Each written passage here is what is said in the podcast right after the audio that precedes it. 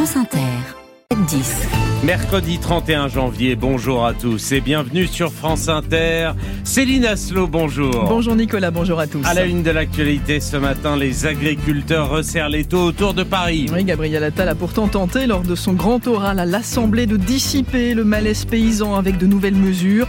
Mais les agriculteurs ont maintenu les barrages. On ira sur la 6 dès le début de ce journal. Lors de sa déclaration de politique générale, le Premier ministre a aussi parlé santé.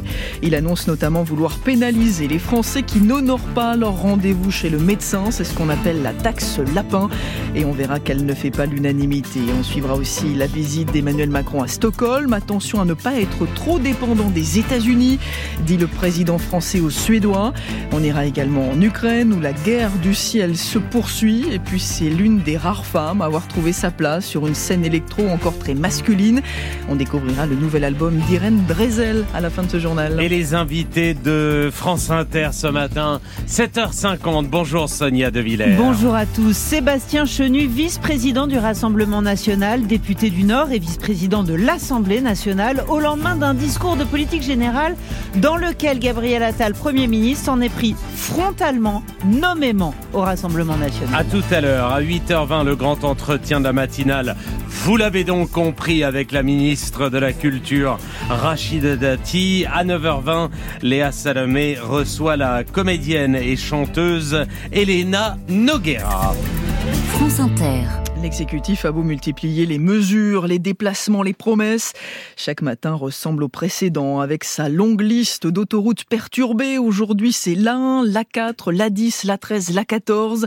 Les agriculteurs se rapprochent encore un peu plus de Paris, mais aussi de Lyon. Hier après-midi, sur les lieux de rassemblement, on a écouté la déclaration de politique générale de Gabriel Attal, mais le Premier ministre ne semble pas avoir convaincu ces agriculteurs installés sur l'A6 que vous avez rencontrés Sandrine Etoa Andeg. Je suis né en 1989. Épaule contre épaule, sous le barnum installé au milieu de l'autoroute A6, les agriculteurs fixent visage fermé l'écran qui retransmet le discours de Gabriel Attal à l'Assemblée. Je n'écoute plus parce que j'ai rien là. Au bout de 20 minutes, Corinne Bonnet, productrice de céréales en Seine-et-Marne, abandonne. C'est un beau concours d'éloquence. Le Premier ministre multiplie les annonces, versement de toutes les aides de la PAC, plus de contrôle du respect de la loi Egalim, de la traçabilité. Louis, producteur de lait, et Pascal, éleveur, venu de Dordogne, sont sceptiques. Euh, on vient d'apprendre euh, uniquement qu'il y a 100 personnes de plus qui sont embauchées par l'État pour euh, contrôler Egalim. Voilà, aujourd'hui on est là parce qu'on a des difficultés financières, nos trésoreries sont au plus bas et on n'a absolument aucune réponse à, à, nos revendications. De grands discours, mais euh, pas beaucoup d'actes. Comme vendredi dernier, en fait, il joue la montre pour essayer de nous démobiliser, mais il n'a pas compris que c'est notre dernière chance et qu'on ira jusqu'au bout. On n'a plus un rond, les agriculteurs, on ne peut plus sortir de salaire, on est fauchés comme les blés. Derrière vous, on a accroché une banderole entre deux arbres. Pour toi, Attal, cette semaine va être fatale. Ça veut dire quoi? Ça veut dire qu'on ne va pas lâcher. On a de quoi tenir plusieurs jours, préviennent les agriculteurs. Reportage de Sandrine Etoandex sur l'Assis où les forces de l'ordre ont déployé des blindés de la gendarmerie à proximité du marché de Ringis. Et aujourd'hui, c'est au tour de Marc Fesneau de tenter d'apporter de nouvelles réponses. Le ministre de l'Agriculture se rend à Bruxelles pour y discuter des questions agricoles avant le sommet européen prévu demain. Gabriel Attal, lui, n'a pas seulement parlé agriculture. Hier, devant les députés, la déclaration de politique générale était aussi pour lui l'occasion de présenter sa feuille de route sur laquelle étaient écrits les mots autorité, sécurité, santé. Le Premier ministre promet notamment de lutter contre les difficultés d'accès aux soins en instaurant une taxe lapin. C'est le surnom de cette sanction financière pour les Français qui ne se rendent pas à un rendez-vous chez le médecin. Elle est évoquée depuis plusieurs mois par la majorité. Le Premier ministre veut donc l'acter et les médecins y sont plutôt favorables. À l'image du docteur Julien Cibourg, il est généraliste et porte-parole du collectif Médecins pour demain. Aujourd'hui, moi, rien que sur mon exercice, sur une année, j'ai un mois de rendez-vous non honorés. Et on sait aujourd'hui avec des études qu'on est à 28 millions de rendez-vous non honorés sur un an. Donc aujourd'hui, on est des entrepreneurs. Il faut absolument que quelque chose soit fait pour ça parce que aujourd'hui, bah, j'ai par exemple, à titre personnel, un mois non travaillé avec l'inflation, les charges et le coût de fonctionnement. Ça devient délirant. On peut plus, on peut plus survivre comme ça. Taxe nécessaire, dit donc ce médecin. Taxe inutile, répond Gérard Raymond. C'est le président de France Asso Santé. On sera toujours contre parce que nous considérons que Ce n'est pas comme cela. On responsabilise les patients. C'est pas les faisant payer, c'est pas les culpabilisant. Et donc, il faut s'interroger pourquoi les patients n'honorent pas ces rendez-vous-là. Est-ce que parfois parce qu'ils trouvent pas de médecin assez vite C'est peut-être aussi parce que euh, ils trouvent des solutions euh, différentes. Donc, euh, à nous de réfléchir sur les causes de ces lapins et non pas directement de sanctionner les patients pour lesquels, effectivement, cela ne va certainement pas les responsabiliser. Le président de France Asso Santé au micro de Victor Dolande et les autres annonces de Gabriel Attal sur le travail, l'école, les salaires à retrouver sur franceinter.fr. Il est 7h05, une première étape importante vers l'inscription de l'IVG dans la Constitution. Oui, c'était hier soir à l'Assemblée nationale. 493 députés, soit une immense majorité, ont voté pour le projet de loi constitutionnel qui ajoute cette phrase à l'article 34. La loi détermine les conditions dans lesquelles s'exerce la liberté garantie à la femme d'avoir recours à une IVG. Encore faut-il que cette formulation soit maintenant validée par le Sénat, où la droite est majoritaire. On va se battre pour cela, assure le garde des Sceaux Éric Dupont-Moretti. Ce soir, l'Assemblée nationale et le gouvernement n'ont pas manqué leur rendez-vous avec l'histoire des femmes, n'ont pas manqué leur rendez-vous avec l'histoire tout court. Je vais maintenant m'atteler à porter le message qui est le vôtre euh, au Sénat. Cette réforme est une réforme utile, qu'il est grand temps en 2024 d'inscrire dans la Constitution que la liberté d'avorter est une liberté fondamentale et que les femmes peuvent disposer, comme elles l'entendent, de leur corps. Dupont-Moretti, le garde des Sceaux, au sein de l'hémicycle. Pendant ce temps, Emmanuel Macron, lui, est en Suède, suite d'une visite d'État destinée à renforcer les liens militaires entre les deux pays, alors que la guerre en Ukraine a décidé les Suédois à rejoindre l'OTAN.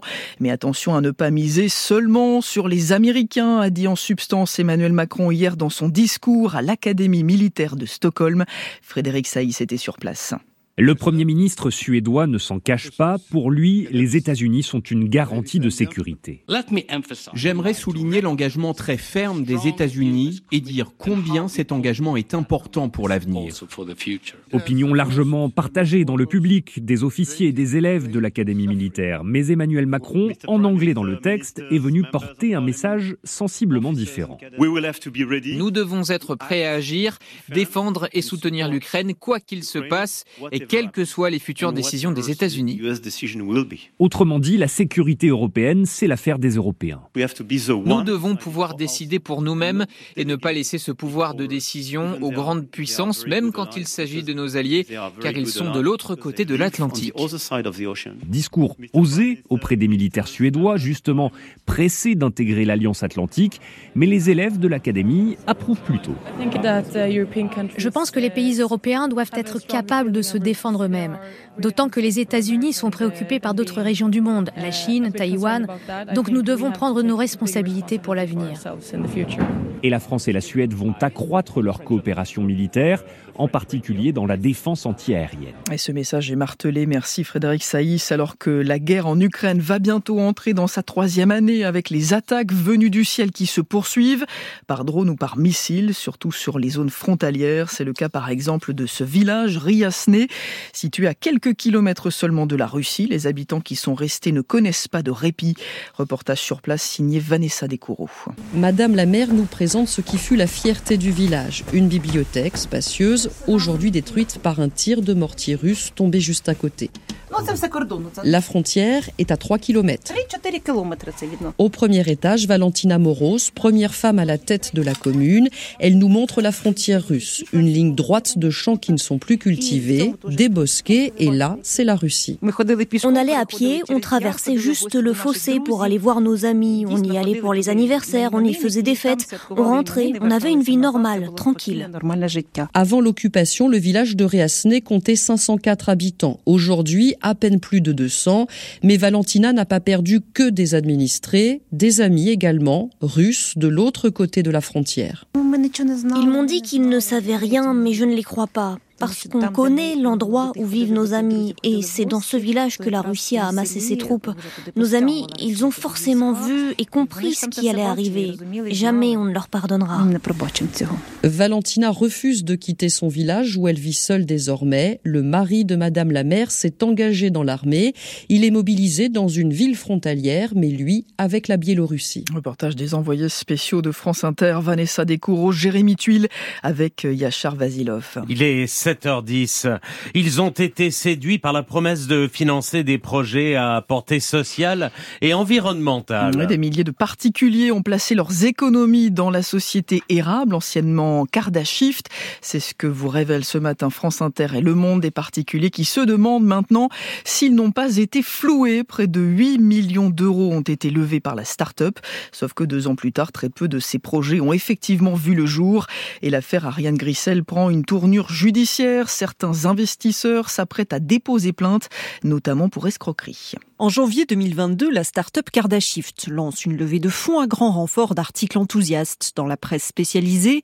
Plus de 4000 personnes y répondent, comme cet investisseur qui engage 500 euros. J'avais un peu d'argent à placer et je voulais le faire sur des projets euh, qui avaient une dimension sociale. J'ai transféré de l'argent et je me suis retrouvé avec euh, une monnaie virtuelle destinée au financement de projets qui allaient venir plus tard. Mais deux ans après, cette monnaie virtuelle, elle est non liquide, c'est-à-dire que je peux pas récupérer mes fonds. Je ne peux pas l'utiliser pour investir dans des projets parce qu'il n'y a pas de projets euh, qui sont proposés. Et cette monnaie virtuelle, si on regarde un petit peu la valeur qu'elle a, une estimation, bah, j'ai perdu 95% de l'argent que j'ai investi. En tout, seuls trois projets ont vu le jour pour environ 100 000 euros. À cela viennent s'ajouter des soupçons de manipulation de cours et de trucage des votes pour choisir les projets à financer. Des investisseurs se tournent alors vers l'avocat Aurélien Hocher. Les investisseurs, pour la plupart, qui investissaient entre 500 et 1000 euros, qui pensaient euh, investir pour protéger l'environnement, la solidarité, la réinsertion, peuvent légitimement s'interroger aujourd'hui sur l'impact qu'ils ont réellement eu en passant par ce type d'investissement. Plutôt loquace dans les rendez-vous de start les dirigeants de Cardashift, devenus érables, n'ont pas répondu à nos questions, se contentant de renvoyer au projet réalisé et se disant victimes d'une campagne de dénigrement. Ariane Grissel du service police-justice de France Inter. Et puis elle a décidé de voir la vie en rose, d'assumer sa passion pour les fleurs. Et tant pis, ou tant mieux, si ça détonne sur la scène électro, la compositrice Sirène Drezel sort aujourd'hui son nouvel album. Ça s'appelle Rose Fluo et c'est Mathieu Culeron qui nous le fait découvrir. Rare représentante d'une musique électronique souvent réservée aux hommes, Irène Drezel a su créer son propre univers avec succès. Elle dédie ce nouvel album à sa couleur préférée, le rose, avant même la Barbie Mania qui a conquis la planète. J'ai des mélodies très joviales et très gaies avec un fond un peu plus puissant. Donc j'ai vraiment ces deux, ces deux choses qui se répondent. On est sur quelque chose d'assez vif. Tout l'univers des fleurs qui m'accompagne en live, toute cette couleur qui prédomine dans mon travail se retrouve dans ma musique. En tout cas, c'est ce que j'essaye de faire.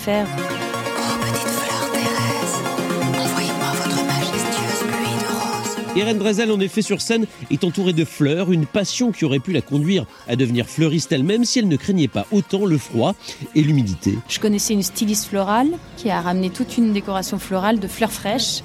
J'habite aussi à la campagne et j'ai des fleurs partout chez moi, dans mon, jardin, sur les papiers peints, absolument partout, des rosiers. C'est très vite devenu euh, une identité.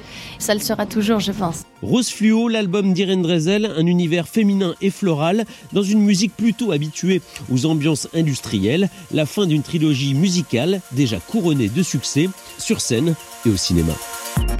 Irène Drezel qui sera notamment sur la scène de l'Olympia. Ce sera le 25 mai prochain. Merci Céline Aslo et on valide avec euh, Aline Afanouk. Et dans trois minutes, le Zoom. Comment le cinéma français s'organise pour moins polluer.